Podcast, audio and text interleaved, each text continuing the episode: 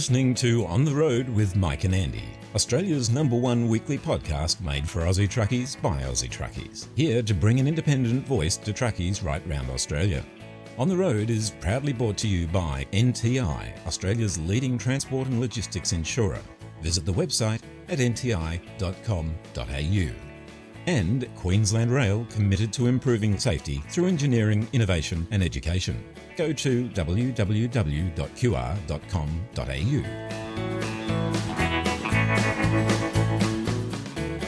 G'day all, it's episode number 98 and as always it's great to have the pleasure of your company. On this week's show, Trevor Warner and Mike get all hot and bothered on the topic of pay rates. And Adam Gibson from NTI joins us later in Something to Talk About to add his statistical expertise and real world knowledge and experience to the hot topic, which is rest areas for truckies. We revisit a Jane Denham classic as well as new music from Canadian import Jess Moskaluke, all the latest from the On the Road newsroom, and more. So, volume up, settle back, and. Let's get this show on the road! Yes, get over with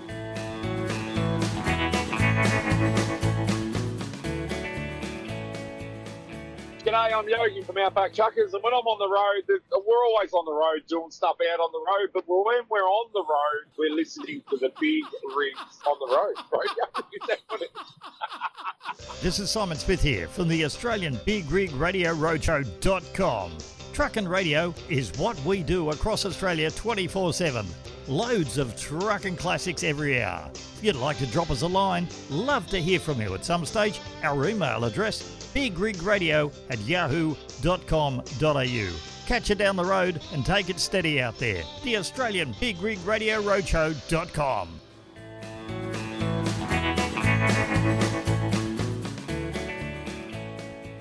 There have been a few people on social media and they've had a go at some of us about the positions we hold on the way we get paid. And because we say things as they really are rather than the fantasy world in which some people want to live, we've been, I suppose, put into a shoebox and been called stupid. Well, I've got Trevor Warner with me here now, and we're going to have a bit of a chat about pay, pay rates, what is and what should be, and try and put a few things to bed. Just because you accept something and look at the way it is doesn't mean you necessarily agree with it. I've had a few people who shall remain nameless, but you know who you are, Jeff Sullivan, ringing me up, having a bit of a crack and saying, well, this is the way it should be. Mate, let's just talk about how we think it should be. You'll be surprised how far to the left I am on this. Trevor Warner, welcome to the show, mate. G'day, mate. Good to be back. Right, so you and I have come under fire because apparently you said that K rates were a thing and there would be drivers who would be unhappy if they couldn't stay on the K rate. That's true, isn't it? Well, it is. It is. This debate's been flying around for a while, and there's been EBAs negotiated where the K rate is really attractive. You know, one guy rang me up. He said, "Don't you dare get rid of my K rate because I'm on 65 cents a K. Mm. I do overnight express, and I do not touch the freight." Yep. So that is the ideal position for a line haul operator, and he doesn't want to lose that K rate to go onto hourly. Yeah, I mean, just because one bloke has got a great deal, that doesn't mean it's great for everyone. In fact, I would go as far as to say the K rate should be outlawed. Sorry, mate, for the fella that's on 65 cents a K that doesn't touch the freight, you're in the vast minority when you're talking like that. Well, this is right. This is right. Some of the figures that we've seen floating around the cities is just absolutely atrocious. My disgruntled attitude with K rate a while ago, I actually went to the Fair Work Commission. We've discussed this on your show before, and Yep. and big business just said no, that there's absolutely no appetite. Now, sitting back looking at what they did, of course, they added their own spin to it, but Mm. this industry's got so many different aspects. Now, you've got old mate on his 65 cents, does his express, he doesn't touch the freight. Okay, that's a great deal. Now, you've got myself who will go to a farm or spend a couple of hours loading, then you drive, you a couple of hours unloading if you're extremely lucky, seven hours if you lob into Coles or Woolies. Mm. Now, the way the K rate works is they worked it out on a 10 to 12 hour day. That was what it was originally designed for. But of course, then with the shortage of drivers, they say, oh, buddy, can you just go and do this for us? Help us out with this. And next minute, you find yourself you're doing up to 17 hours a day and you're still only getting paid for that 12 hours because that's what they worked out. Say Brisbane to Sydney, Mm. that's what they worked out. If you're on hourly with overtime or a K rate, Brisbane to Sydney is pretty well much the same thing. you both get paid the same amount of money. But if your job doesn't stop at BP Eastern Creek and then you've got to go and do deliveries, the K rate is just completely out the window. So while one guy's getting a benefit from the K rate, there's so many others that are getting screwed over by it. And then when you go to the management, they just say, oh, well, that's what the award is. Yeah. Okay, so you go to the, the courts where the awards get made and they turn around and say, no, you're just a silly truck driver or a whinging truck driver. We've been discussing this for 30 years and this is the product we've now got. Mm. And they dismiss the case. To break through that legal process, given the resources the driver's got, you can't confuse your capabilities and your ambitions. Well, there's a couple of things that I would say that were pointed out to me when I was having my phone conversation with old mate Jeff. And he said that the K rate really equates to piecework, and piecework is illegal in Australia. And he used the example of uh, someone who used to work for Stubbies making shorts and sewing the back pocket on a pair of Stubbies. And obviously, the more pockets they sewed on, the more they got paid. Well, the same incentive is true for truck drivers on K rate. The more Ks they do, the more they get paid but it's also counterproductive. It creates all sorts of problems with guys trying to get that extra trip in. It creates an incentive for guys to speed. It creates an incentive for aggravation when they get cut up by cars in the traffic. The K rate really, no matter who benefits at 65 cents a K, to me is just wage theft, pure and simple. Well, it is. Just to back up a little bit, now piecework in Australia may be illegal in certain circumstances, Hmm. but piecework is actually defined in the Fair Work regulations. And one of the definitions of piecework is if you get paid by the kilometre. Mm. So that's current law in Australia now. Unfortunately, one of Jeff's good mates stood up for the transport industry and he got a hold of the Fair Work Commission and they managed to convince the ATO that drivers on K rate are actually piece workers and according to the regulations they need to be paid superannuation on their entire kilometres travelled for the week. That's law. Hmm. And then in around about 2012, our good friends at Nat Road and, and some other associations convinced the ATO that no, that wasn't right, that we should only get paid on a 38 hour week, which is the definition of ordinary time earnings. Hmm. So if you do 6,000 Ks for the week and you might get $600 worth of super, oh, no, no, couldn't have that. So they dragged us back to um, the standard 38 hour super. So that debate highlights that piecework in the transport industry is legal. Hmm. But the trouble is, the piecework started out as we're going to pay you $5 to sew up a pair of jeans with one pocket. Now they're getting paid a similar amount of money, but they're sewing two pockets on, they're doing two pockets at the front, they're doing a change pocket, and they put an extra belt loop on. Hmm. And that's where we are in transport now. You've got some people that just do depot depot. There's no loading, unloading. They don't touch the freight. And then you've got others that they do that. Then they've got to load their truck. They've got to wash their truck. They've got to fuel their truck.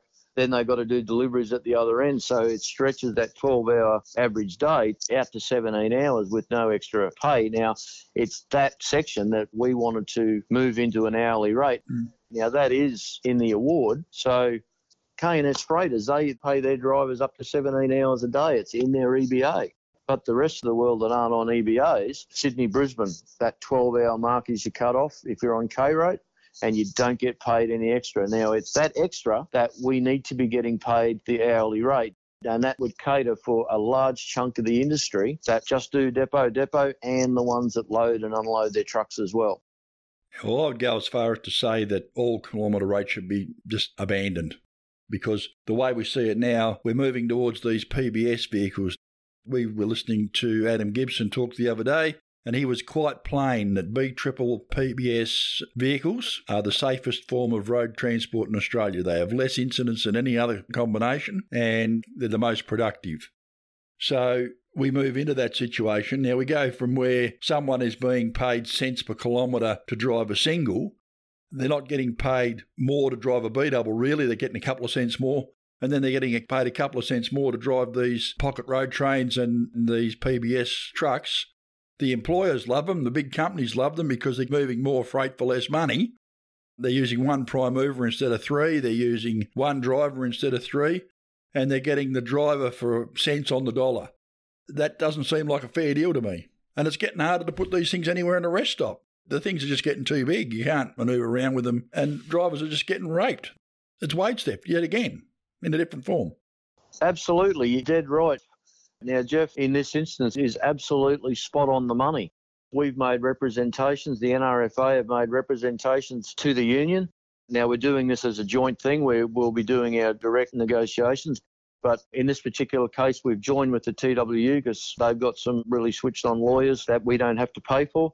So it pays to do a joint venture here. Now, we've made representations to add an, an extra category to cover the B triples it just blew my mind that a B double driver gets paid exactly the same as a B triple and a double road train driver Mm. because there's no gap in the middle for that. And yet, as Jeff rightly says, those vehicles are now restricted to 90k, so you lose 10% straight away. Yeah. I'd like to see B triples and double road trains, given the amount of work that's involved and the extra risk that you've got to take and the, the extra training.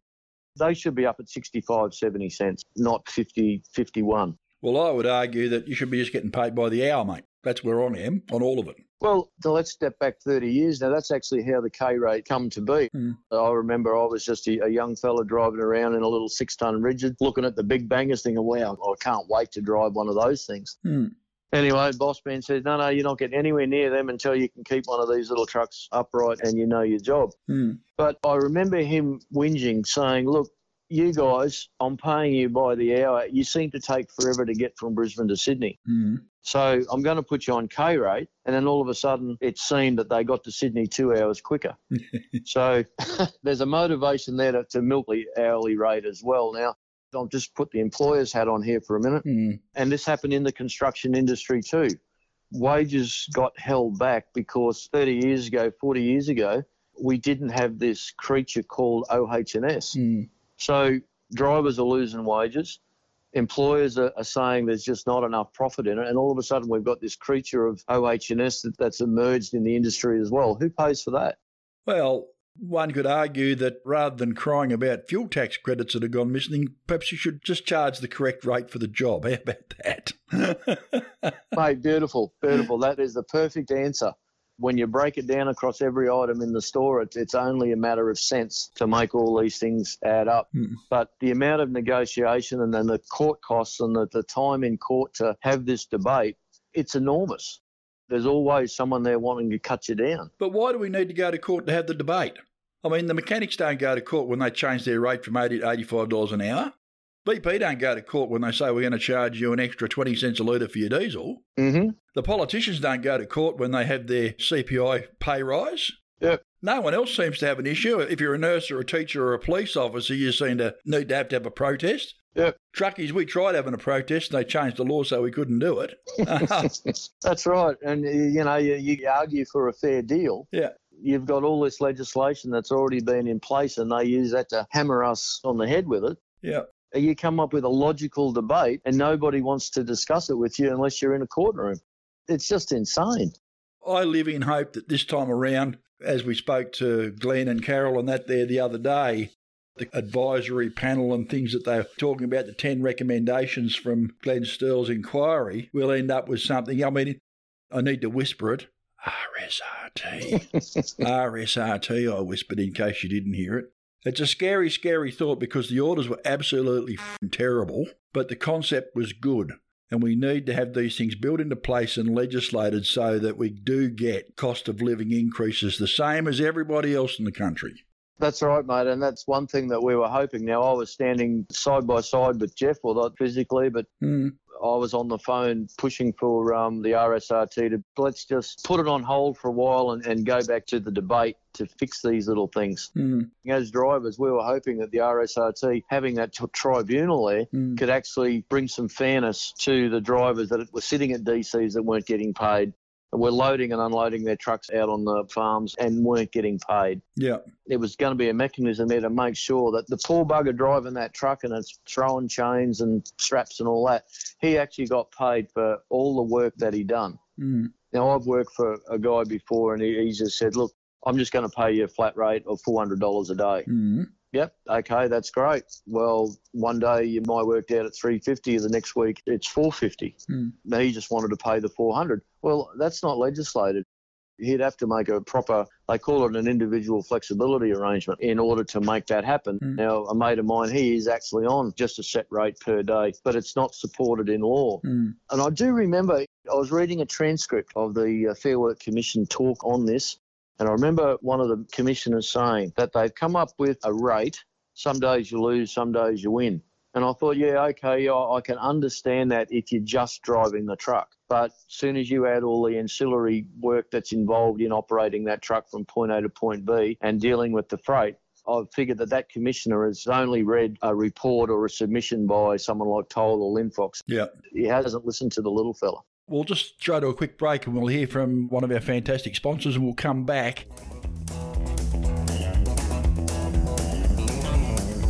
You got me there, Andy? Yeah, mate, got you go. Mate, we're coming up that level crossing we were talking about before. Looks like we're going to be stopping. Roger that. Look at the size of that thing. They tell me they take about 2 k's to stop. That's like 20 times the length of the MCG. Would want to be playing chicken with that. Yeah, copy that. They can't exactly swerve either, can they? They're stuck to the tracks, mate. It's not that hard to wait till it's safe to cross and make sure the road's clear on the other side. Yeah, not like that bloke last week who forgot about the length of his trailer. Yeah, I heard about that one. It's not really funny though when you think about it. Poor old train driver, probably been having nightmares ever since. Yeah, I reckon. We're all in the same boat, really, mate. Everyone just wants to get home safe at the end of the day. Yeah, not wrong on that one.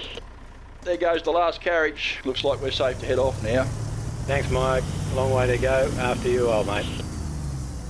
This is a message from Queensland Rail reminding us that it's important to stay alert and obey any signs and signals when approaching level crossings to help keep you and everyone else safe. For more information, go to www.qr.com.au. I would just go as far as to say that what people get paid really is their own business, I expect. But the problem that we've got is that we have more than just individuals. We have more than the one guy that's got the great deal on 65 cents a K. And you look at me at the other end of the scale in the mid 30s an hour to drive a single and getting paid overtime and getting paid RDOs and, and sick days and all that sort of stuff. I would argue that I get paid the way we all should get paid. There comes a point where we have to be a little bit sensible about all this. I mean, you're the Vice President of the National Road Freighters Association what you believe personally may be very different to what the members want you to advocate and may be very different to what the reality is and what the laws are as they stand. It seems pointless to me to attack you or I as individuals for what we believe. Well, that's right. It doesn't matter what shirt you wear, somebody's going to be wanting to throw mud at you. Yep. We're caught in this debate where drivers go, no, I'm not doing this crap anymore. I'm, I'm sick of it. I'm not getting paid right. Mm. And then you've got the subby that goes, well, hang on, I'm struggling to pay my bills here. I need more money. Yep. So the argument goes up the chain. And then you hit the consumer, and the consumer's gone, my money only goes so far. I can only afford to pay $2.50 a kilo for bananas. Mm. So that's the ceiling. So the whole supply chain then has to try and deliver those bananas to the consumer for $2.50. It just doesn't cut it. And there's too much, how could I put it? I won't say price gouging because nobody's really making a great lot of money except for the supermarkets, but they've got a huge amount of costs as well. So at the end of the day, the consumer pays for the whole lot. Mm. All what we're asking for is everyone should be able to at least pay their costs and make a little bit of profit. And I remember Senator McDonald, she raised that at the hearing cost recovery plus a little bit for the business. Mm. But the lack of negotiation power, it always seems to be whoever's got the gold makes the rule and we've all got to abide by it. But it's a tough one. If we all get paid right and we all make a little bit of money and you know, I don't know what the average profit according to the ATO on small business now, but let's just say 10%, because my calculator that I use to quote on or work out where the freight rate on jobs, it includes a 10% profit and a contingency. Does that mean bananas are going to be $5 a kilo and milk's going to be $7? Imagine the screaming we're going to get from the consumers. Yeah, well, So we're in dangerous territory. Do we keep this rubbish up and the supply chain collapses, or do we push the price increases through to the top end and all of a sudden we've got $7 milk and $5 kilo bananas? I don't know. I'm no economist, mate. All I know is that blokes should get paid for what they do. And while you're sitting in the truck, not necessarily the whole time you're holding the keys, but while you're actually there and you're working and you're compelled to be there, you can't be somewhere else. Whether it's driving, whether it's sitting on your ass to DC, whether it's stacking pallets, whether it's doing whatever it is, if it's to do with the truck, far as I'm concerned, you need to get paid for doing it. That is one of the things that needs to change. This whole attitude about we'll pay your GPO to GPO, and if you do anything else, tough shit, mate, suck it up. That's fucking wrong, and it's got to stop. Absolutely, mate. Hundred percent agree. Hmm. There was some chatter around a while ago that whatever goes into your logbook, that's what you need to be paid for. Yep. You got your normal time, you got your time and a half, you got your double time. For God's sake, long distance truck drivers haven't had penalty rates for 30 years. Yeah. Well, since at least 1993, from memory going back through the legislation. They've taken weekend penalty rates away from us. Where have they compensated us for that? They just give us normal time, the basic $24 an hour, Hmm. plus 30% loading for nighttime work and other things, plus a 20% for uh, for overtime. Yeah. You put us together with a public servant. The public servant wouldn't even do the work we do because it's nowhere near the way that they get paid. That's right. Well, don't even start me on holiday pay, mate. if you're on K rate, you know, and you're taking home a couple of grand a week, and then you go on holidays and they go, oh, no, no, no, no, no, we can't pay you what you normally get paid to go on holidays, mate. We're only going to pay you for a 38 hour week. All of a sudden, hours matter when they're paying you for holiday pay. Well, that's right. Could I throw a cat amongst the pigeon there? Why not? Dare I say that long distance truck drivers are addicted to overtime? or What, not just addicted to the diesel? That's right. Hmm. Or is it the fact that we're that poorly paid anyway that we've actually got to work harder and cut our holidays shorter just to make ends meet? Yeah, well, I'll tell you, there's a book that I'm looking at, mate, called Two Lifetimes Behind the Wheel, written by a bloke named Beetle Bailey, and uh, I was put onto it by a good friend of mine and yours. And I'll be having a look at it very, very soon with a view to maybe turning it into an audio book as well. And two lifetimes behind the wheel, two lifetimes because that's about how long it takes us to actually make a living. Bloody ridiculous. Well, that's right. Uh, You know, a guy I work with, he was carting bananas out of Tully 20 years ago. Yeah, And the freight rate today isn't that much more than what it was 20 years ago. And yet we've got all these extra burdens. Businesses got this OH&S creature that's gobbling away at the profits. Mm. And yet the farmers up there, they're not even getting 90 cents a kilo for their bananas. Yeah. And they've got to pay their freight out of that.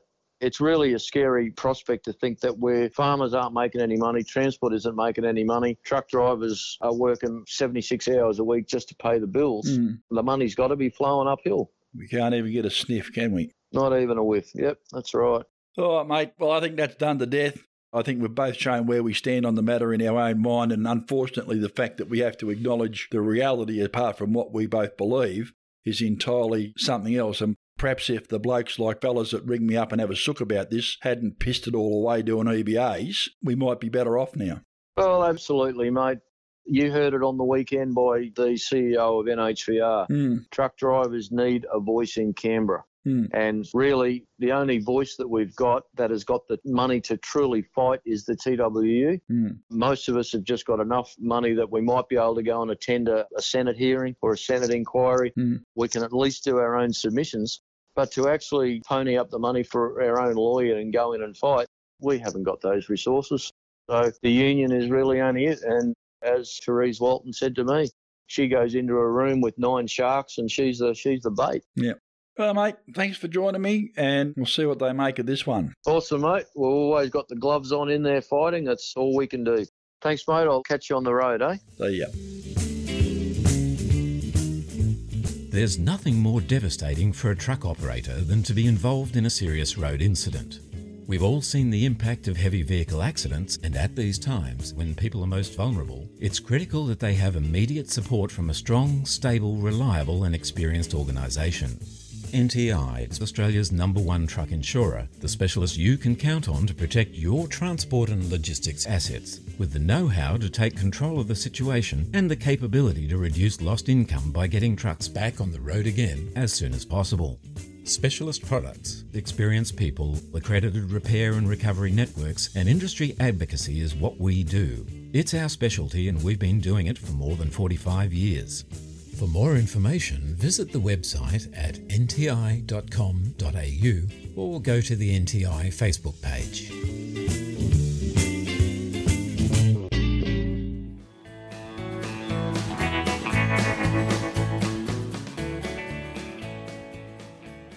Hi everyone. This is Jane Denham, and you're listening to Mike and Andy. And I hear that Mike is addicted to the diesel.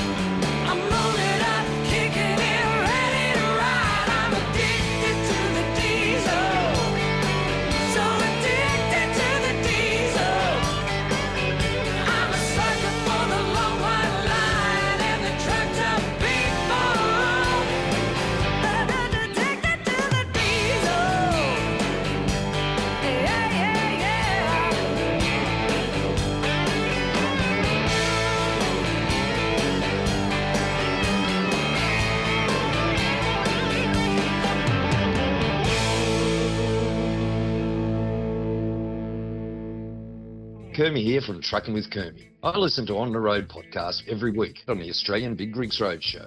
And when that's done, you might like to pop over to Trucking with Kermie on Facebook for my take on trucking and the people who make the industry what it is. Catch you over there, and in the meantime, take care of you.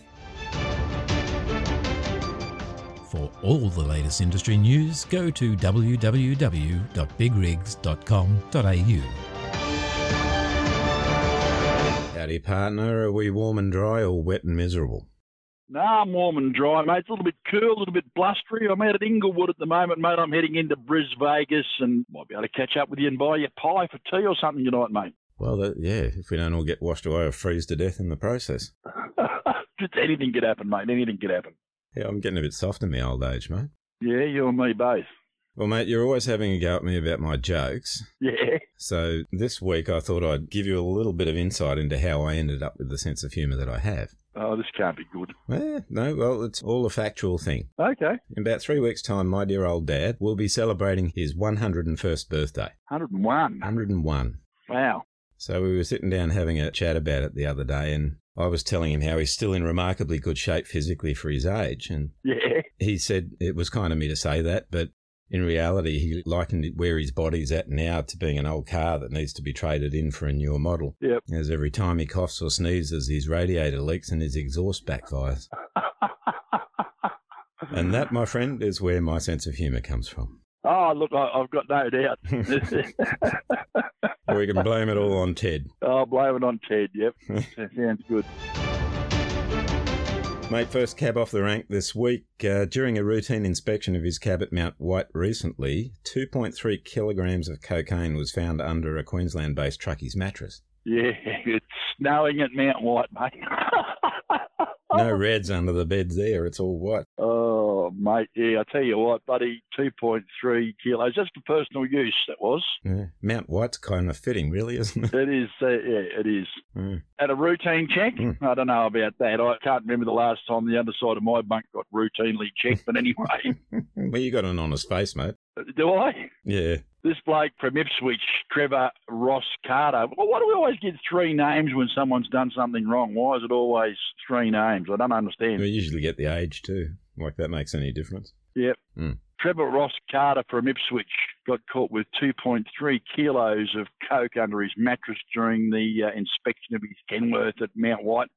55 years old he is. We've got that in the story as well. Mhm. The 55 year old has also pleaded guilty to drive a vehicle with the illicit drug present in his blood. hmm He was pulled over at Mount White at about 20 to 10 on September 20, 2021. There's a lot of 20s in that. There is. It's Two for two, two, two.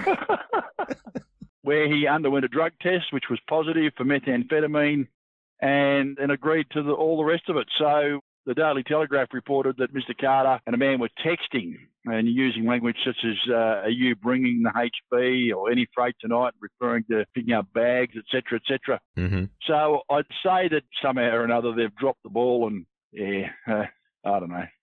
Be interesting to find out what's going on. Mr. Carter was taken to the Gosford police station where he told police they'd been set up during an interview. Mm. I know you get 2.3 kilos of coke in your truck. I didn't. What did the police put it there? Did they, mate? Yeah. I don't know. Bound to be. Anyway, Hmm. he was having a drink with a fellow truckie called Chubby. Good old Chubbs. That's good old Chubbs. It could be anyone. Could be. it could be me. Where were you at the time, mate?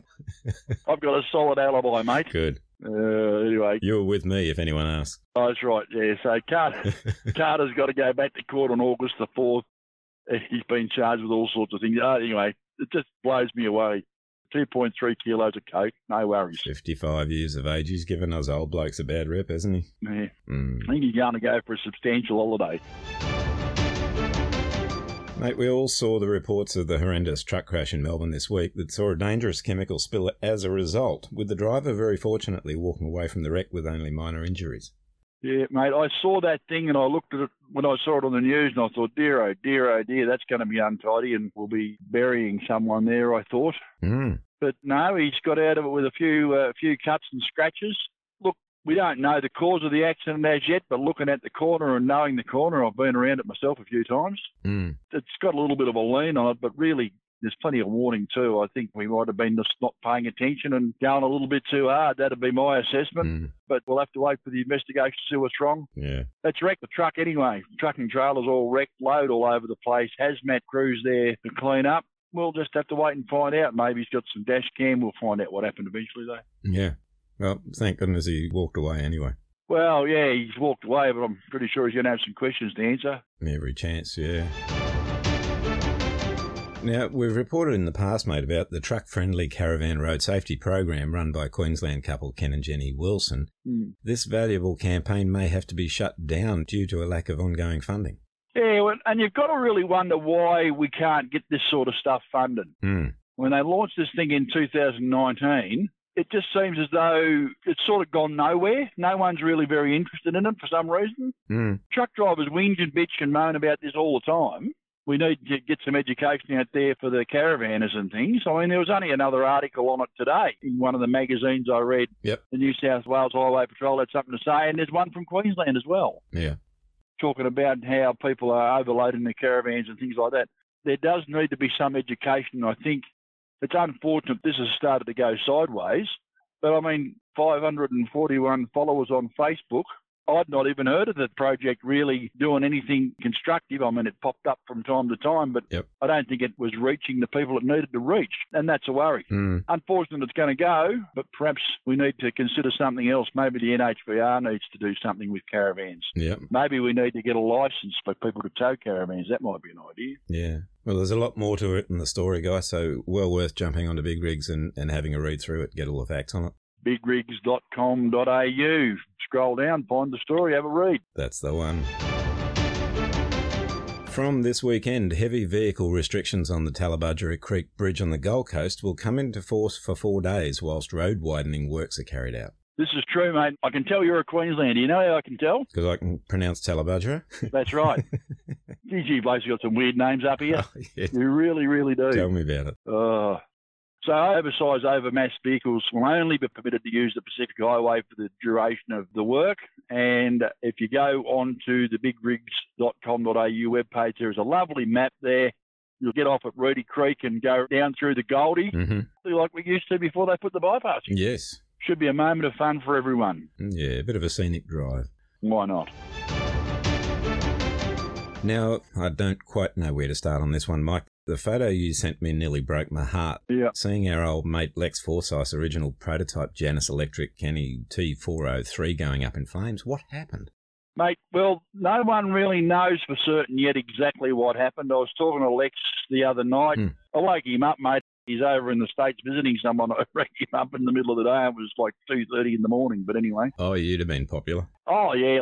But he shook it off, though, and he got back to it. Hmm. Look, the haters are going to hate, right? Yep. I mean, the amount of rubbish that I've seen on social media about this truck catching fire is just ridiculous. It's like as if no diesel truck's ever burned to the ground before. Hmm. I mean, for God's sake, grow up, people. Seriously. This thing was a proof of concept truck. Yep. They did something which was completely unheard of with it, and they made it work, and it was doing the job of proving the concept. Yeah. And unfortunately, something's gone wrong. Like, as if no prototypes ever bloody smashed itself to bits before. I mean, how many prototype aircraft have crashed? That's kind of why you make prototypes, isn't it, really? Yeah, well, this has got to iron out the problems. Yep. So, you know, as Lex said when I was talking to him, the later the truck that they've done, the Coronado, Hmm. the technology, while it's all similar, it's very, very different the way it's all been applied. And they've learned lessons, and they'll even learn lessons from this fire. Yep. They'll have the thing back in the workshop, and Lex said they're going to pull it apart. They'll find out exactly what happened and why, Mm-hmm. and they'll make it so it can never happen again. And that's what a prototype's done. So it's done its job. Oh, yeah. The reality of it is, is I mean, everyone's been carrying on about what happens when these things burn. Well, now you know. Yeah. We've seen it happen. Yeah. We've all seen these DPF trucks burning on the side of the freeway. Mm-hmm. There was a, I think it was a Freightliner that went up, a brand new one went up in smoke in front of us at a Collins trailers a couple of weeks ago. Yep. These things do happen. It's part of the environment we live in, and I think that Lex is going to learn a lot from it. Janus is going to learn a lot from it. He basically says here that the technology that they've been using has been incrementally developed since its inception, and it's progressing and it's getting better all the time. And issues that they've encountered during construction have been engineered out Yep. and are not being utilised in the current conversion. So they've learned lessons.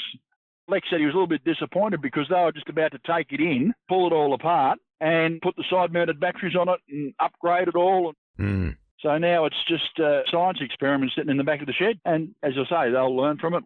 That's what a prototype's for. Exactly. So grow up, you lot that are carrying on about, oh, electric truck bad. Hmm. It's not that, please. Well, out of the ashes shall rise the phoenix. Indeed. Hmm. And I mean, it's a great idea. It's great technology, and it hasn't turned me off. I honestly believe that they'll go from strength to strength. They've got the right idea, in my opinion. Absolutely. And with those batteries relocated around where the fuel tanks were, mate, all that space under the bonnet now to put in a nice kitchen and ensuite. Indeed. Hmm. Indeed. I have got a little bit of a rant, really. It's not like you, mate. No, it's not like me. I've had a guy. Hang on a minute. Just hang on a sec while I just put my feet up. And hang on. I'm going to get comfortable here. Uh, you going to get comfortable? to just turn the headphones down. Righto, off you go. Turn it- yeah, Can I go now? Go for it. Unbelievable. The blokes running the Adelaide Melbourne road really do need to sort of start to think about exactly what the hell's going on over there. Hmm. I've had one guy that I've been going backwards and forwards with on Messenger who sent me a heap of photos of the OTR Roadhouse, that's the BP at Bordertown, Hmm. and another one at Tailem Bend. Both of the showers and the toilets in these facilities are absolutely disgusting and one of them's got fecal matter on the floor. Oh, nice. So someone has done that on the floor. I have it from another person that someone caught someone doing it in the hand basin in one of the toilets.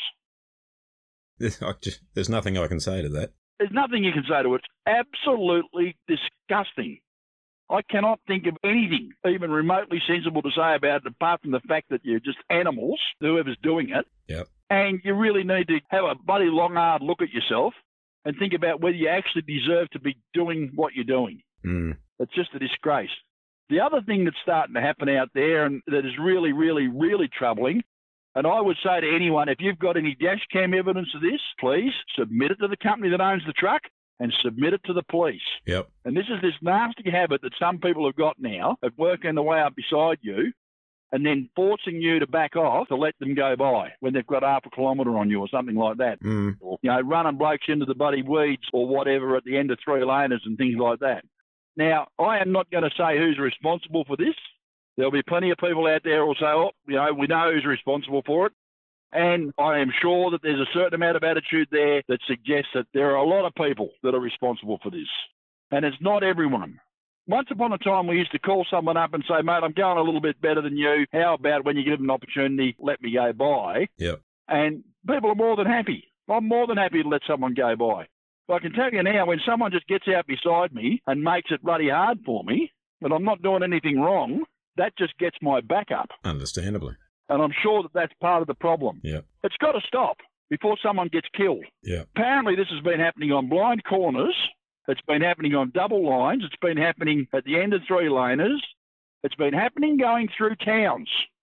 It has got to stop. It is insane behaviour. And the drivers who have dash cam footage of this, please submit it to the company that owns the truck that's caused the problem and submit it to the police. Make a phone call. And we all talk about dibber dobber and all that sort of stuff. No, no, no. People are going to die. Someone is going to die. Yeah. And this has got to stop, and we've got to stop it. You know, it's all about driver training and driver attitude, and I could go on and on and on and on about that. I mean, you know that this is one of the subjects that is, is a pet hate for me, the fact that we let anyone in here and, and let them just give them a license and say, see you later, wave bye-bye. Yeah. We need to change what's going on. We really do need to change the dynamic. It's just that road at the moment that I've been hearing about, but it's happening all over the country. I've had other people since we've been talking about it saying it's happening out on the Eyre highway going to Perth. It's happening on the Goom. Mm. I had a bloke pull out in front of me out of a bloody rest area only this morning. I was 200 metres off him with the cruise on 100, and he pulled out of a rest area in front of me. Yeah. Didn't want to be behind you. Didn't want to be behind me. Mm. Crazy, Mm. crazy. And you're all over the brakes trying to stop. It's just a recipe for disaster. It is. We do need to change the way we think about what we're doing. Yep. Anyway, that's it, mate. It's not as spicy as it could have been. I could have made it a lot more spicy than that. Well- but uh, Quite within your rights, mate, to get a bee in the bonnet about that. You're right, it's dead dangerous, and it isn't about dobbing, it's about getting those cowboys off the road. well, that's right. Yep. We've just got to look after each other. How would you feel if, if you saw something like that happening, you didn't say anything about it, and someone that you care about or some poor unsuspecting family gets killed by one of these clowns? We've got to stop it. Yeah. The police can't stop it with their patrols. We've got to provide them the information to help them stop it. Simple as that. It is. All right, mate. Thought for the week to wrap it up? Hit me. If you think your boss is stupid, just remember you probably wouldn't have a job if he was any smarter. this is true. This is true. Mm. Add on to that, mate. If, you ever start to question your wife's choices, Yeah. just remember that you were one of them. What was I heard the other day? That someone said, you know, I looked at my wife in admiration and I thought, she's just one lucky woman. Yep. Yep. There you go. there you go. All right, mate. Keep it safe. Thanks, buddy. Take care. Oh, how's the book going? How are we going with that? Oh, it's coming along. We're about eight chapters in now, and it's coming together. Yep. We've got all our introductions done as well, and a special dedication that's running in there. Yep. Yeah, it's sounding real good. So won't be too long. It's awesome because people keep ringing me up and saying, "Hey, Mick, where's the book?" Yeah. And I say, "Well, Andy's working on it." Be patient, fellas. It's going to be worth the wait. Yep. We could rush it through, or we could give you a good quality product, and that's what we aim to do. Yeah. Yep. Well, mate, take care of yourself, and we'll see you in the soup. Hooroo. Road News is brought to you by Big Rigs, Australia's national road transport newspaper. Number one, you're supposed to have it all together. And when they ask how you're doing, just smile and tell them never better. We just wanted to stop by for a moment and say, G'day, how are you? No, I mean, how are you, really? Physical and mental health is a significant issue for the Australian road transport and logistics industries. Risk factors like long hours, workplace isolation, pressure to meet deadline deliveries, and the need for continual alertness all contribute to making us vulnerable to physical and mental health issues. As much as it might feel that way sometimes, you are not alone. There are some incredible people and organisations in our industry whose sole focus is on helping you to stay healthy in body, mind, and spirit. All these numbers and addresses are listed on our website at ontheroadpodcast.com.au. Take care of yourselves. We really just want to see everyone get home safe and well. Oh, am I the only one who says I'm fine? Yeah, I'm fine. Oh, I'm fine. Hey, I'm fine, but I'm not. So let the truth be told. This is Adam Gibson from NTI, and you're listening to On the Road with Mike and Andy.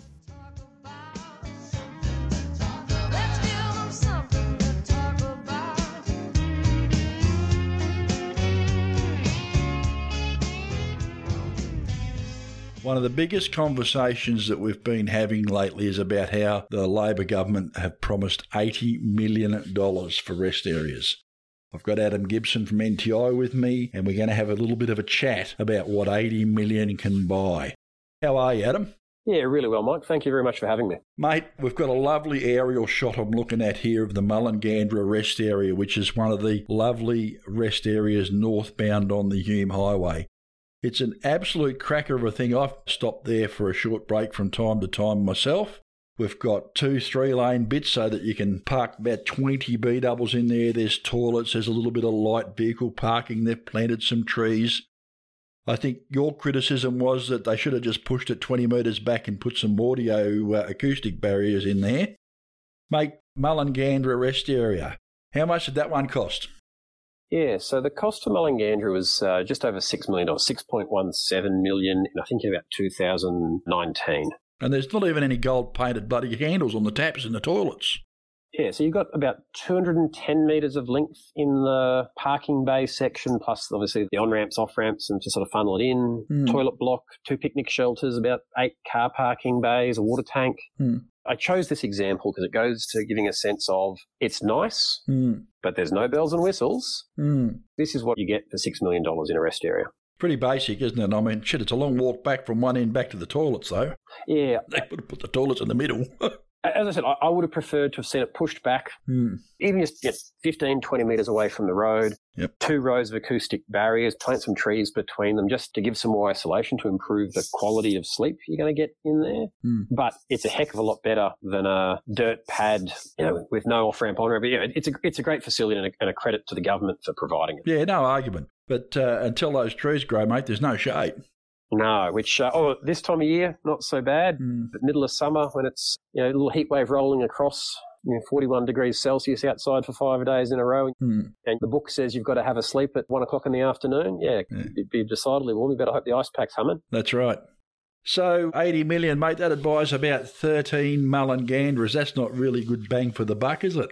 I've got to celebrate the work. Anytime a government opens up its wallet for the road transport industry, that's a good thing. Yeah. So we've got to flag the positive that is that $80 million commitment, but we do also need to put it in perspective of the $150 billion value of the road network in Australia. Yep. So it's good money and I welcome it. I look forward to seeing the facilities it creates, but it's also a drop in the ocean compared to the scale of infrastructure spending we see to make that road network. Yeah. It's about one two thousandth of the value of the road network. Well, there's been a great amount of mileage given to the idea that if we could just take where all the fatigue related accidents happen and overlay that, that would tell us where we need to build the rest areas to sort of mitigate the fatigue accidents. You've got a great slide that you put up there that showed where all the fatigue accidents happened over the last five to six years or something. And really, as you said when we talked about it, all it really does is show us where the highways are. Yeah, so it crashes over $50,000 for the last four Natasi reports. Where did our fatigue crashes occur? In round numbers, that would be a total of about 3,600 crashes, of which around 10%, so about 360 fatigue crashes specifically. Hmm. And as you say, what you end up doing when you when you look at this here, it's like, oh, it's a great looking map, really fantastic. And then, but you look a bit further and you start to think about it, and really predominantly what it does is it successfully locates the Hume, the Pacific, and the Bruce highways, Hmm. and then other highways beyond that. It's useful. It provides some value, but I don't think it's the answer. You really need to be able, A, correct for freight volumes. So you need to be able to say number of fatigue crashes divided by the amount of trucks that are going down that bit of road. Hmm. And the other thing you need to look at is essentially why did the crash occur? So it'd be really great to have a good overlay of not just formal rest areas. The vast majority of trucks don't take rest breaks in rest areas. They take them in what we'll call stopping places. Yeah. You know, more likely to be marked with uh, six green reflectors that courtesy of Rod Hannifey Hmm. than they are to be a multi-million dollar facility courtesy of a transport minister.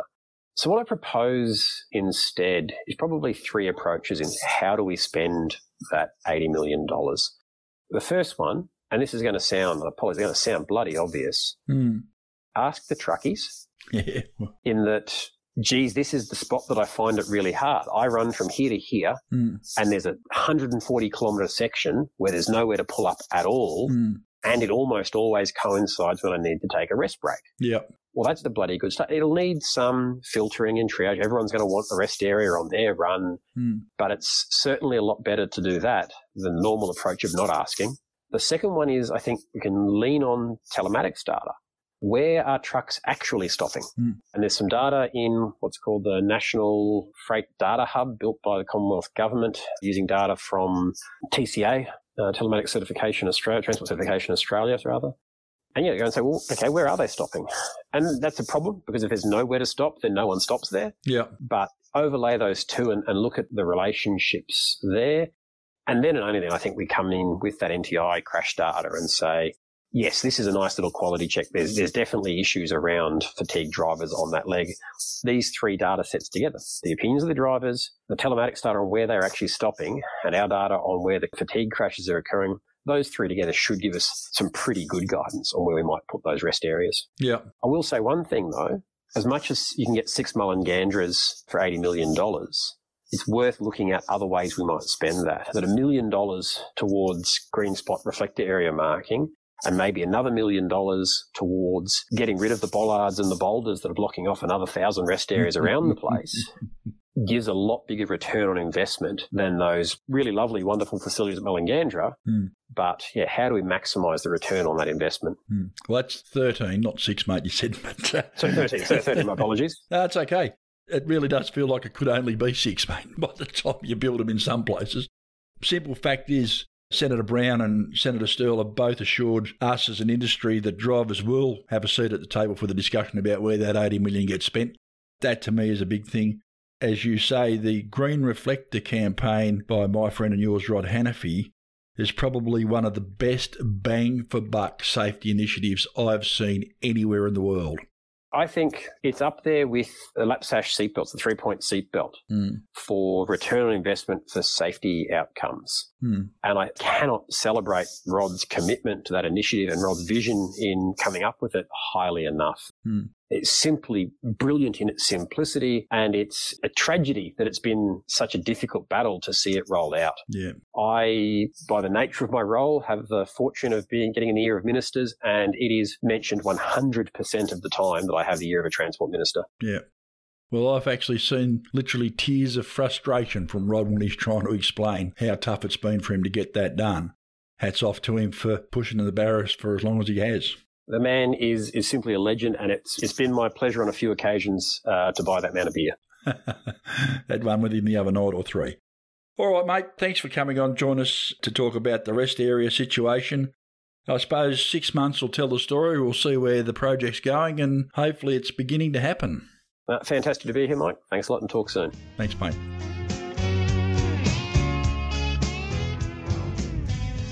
Canadian born singer Jess Moskaluk cites Shania Twain amongst her early favourites when she was growing up. In this, her latest single release, you can really hear that influence shining through. Taking us out of the show this week, here's Jess Moskaluk with Knock Off.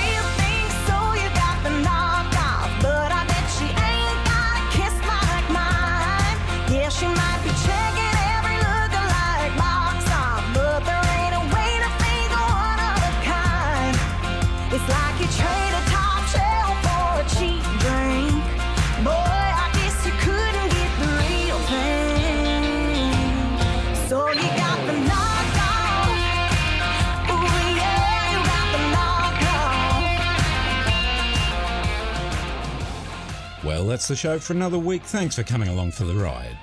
On the Road is proudly brought to you by NTI, Australia's leading transport and logistics insurer. Visit the website at nti.com.au. And Queensland Rail committed to improving safety through engineering, innovation and education. For more information, go to www.qr.com.au. Be sure to join us again next week when Mike says, Oh, look, yeah, yeah, yeah, I'm happy with it, yep. Andy says, it's going to be a whopper. And our guest says, That's scary. until then, play nice with each other and most of all, stay safe out there. Bye for now. Bye bye. The team here at On the Road believe in the right to free speech, and whilst we might not always be in agreement with the views of our guests and contributors, we support their right to hold and express those opinions.